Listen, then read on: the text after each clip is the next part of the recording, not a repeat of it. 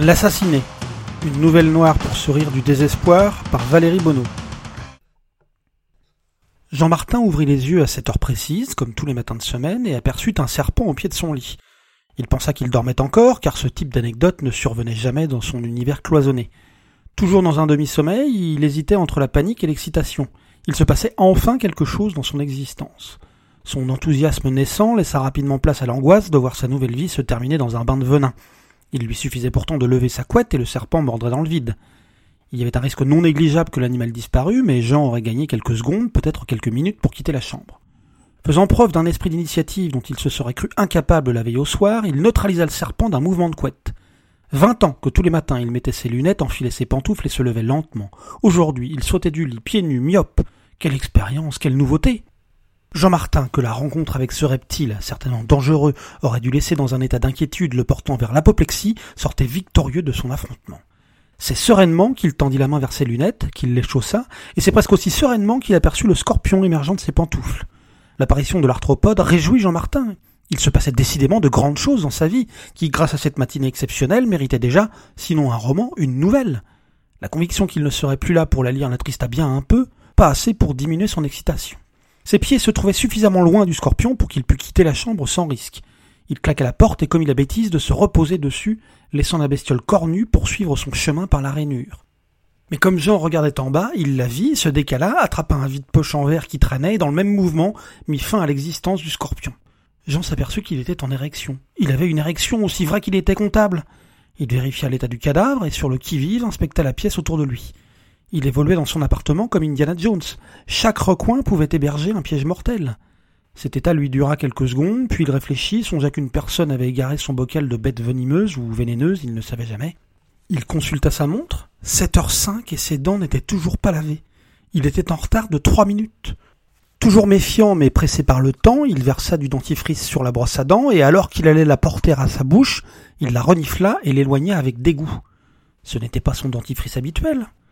Un autre que lui, une de ces personnes qui n'achètent jamais le même dentifrice, choisissent le premier qui traîne ou la promo la plus intéressante, n'aurait peut-être rien noté. Mais Jean Martin utilisait une marque bien précise depuis plus de vingt ans.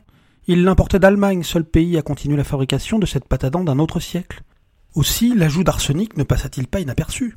Jean n'identifia pas spontanément la nature du produit, mais il pensa poison et reposa la brosse.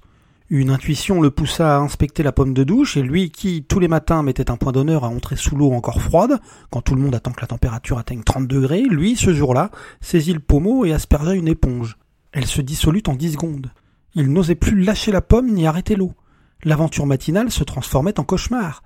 S'il comptait juste, et il comptait juste, cela représentait la quatrième tentative d'assassinat. Et il n'en doutait plus, le serpent et le scorpion ne se trouvaient pas là par hasard. Il ferma enfin le robinet et, plus du tout désireux de devenir le personnage principal d'un roman fleuve, son premier réflexe le poussa à partir en courant. Là encore, cet instinct de survie dont il se croyait dépourvu lui intima la prudence. Se ruer, c'était risquer de tomber dans le prochain piège. Observation et ensuite action. Il inspecta la baignoire, ne nota rien d'alarmant et sortit dans le couloir. À un mètre de la porte, il repéra un fil tendu en travers. Qui peut m'en vouloir? Ça n'a aucun sens. Je ne suis personne et la douloureuse vérité de cette pensée entama sa psyché aussi sûrement que l'eau avait attaqué l'éponge. Il n'était personne. Il n'était pas assez important pour que qui que ce soit s'intéresse à lui. Comptable chez Exaconta, il ne connaissait aucun secret. Il venait seulement cette année de remplacer son collègue alcoolique comme chef de service. Un changement qu'on ne pouvait même pas assimiler à une promotion. Une loi naturelle plutôt.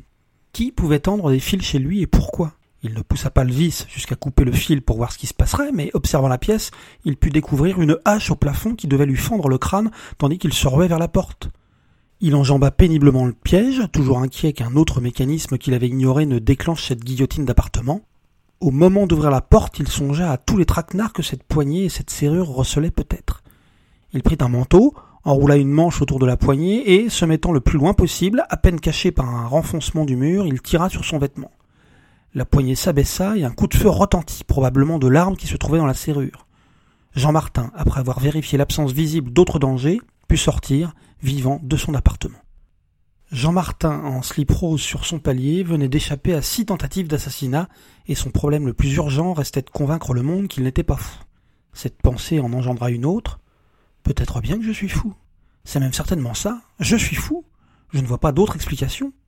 C'était pour Jean Martin la conclusion la plus logique. Chaque chose à sa place, une place pour chaque chose, et les cochons seront bien gardés, ou quelque chose approchant. Il ouvrait maintenant de grands yeux, comme s'il venait de faire une découverte d'importance, et murmurait doucement. Alors je suis fou. Incroyable. Pas si incroyable que ça, s'entendait-il répondre par la locataire du dessus qui tentait de descendre en passant le plus loin possible. Cette présence ramena Jean Martin à la réalité. Ah, madame Tamarès, vous tombez bien, figurez-vous qu'on a essayé de me tuer. Pourrais-je vous emprunter votre téléphone pour appeler la police? Je voudrais éviter de sortir en slip. Rose, conclut madame Tamarès avec un sourire qui n'avait rien de complice. Allez, soyez chic, depuis le temps que nous sommes voisins, vous êtes jamais dérangé. Il parlait vite, très vite, pour placer tous ses mots avant qu'elle ne parte. L'effet désastreux renforçait l'impression de folie qui se dégageait du personnage. Pourtant, il restait un voisin idéal, aimable, discret, prévenant sans être envahissant. Madame Tamarès sortit son mobile et le lui tendit de loin.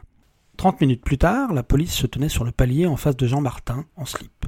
Les flics étaient six, le nombre attendu lorsqu'on évoque une tentative d'assassinat peut être toujours en cours. Les six policiers regardaient Jean Martin en se marrant, à part un qui cherchait à ne rien montrer, ce qui s'avérait encore plus vexant. Celle qui devait être la chef demanda, un sourire narquois sur le visage. Alors on a voulu vous tuer. Vous travaillez dans quoi déjà?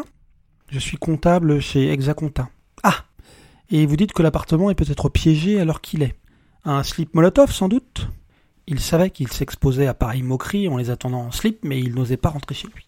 Peut-être euh, serpent, scorpion, poison, acide sulfurique, hache et pistolet, ça fait beaucoup. J'ai préféré prévenir que guérir. Ouais, lança la chef d'un ton peu convaincu. Vous êtes comptable chez Exaconta et votre logement est truffé de pièges dignes d'un James Bond. Voyons ce qu'il en est.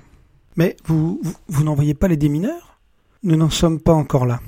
Et toujours méprisante, moqueuse, elle poussa la porte et pénétra dans l'appartement, suivi de tous ses sbires. Jean-Martin trouva étrange qu'ils entrent tous en même temps dans l'antre du loup. La sécurité de cette démarche lui paraissait pour le moins discutable.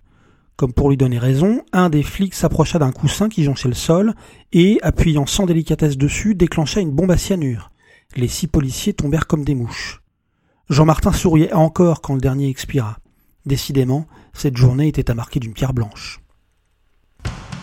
Si cette nouvelle noire pour sourire du désespoir vous a plu, vous pouvez en retrouver d'autres sur mon site valeriebono.com.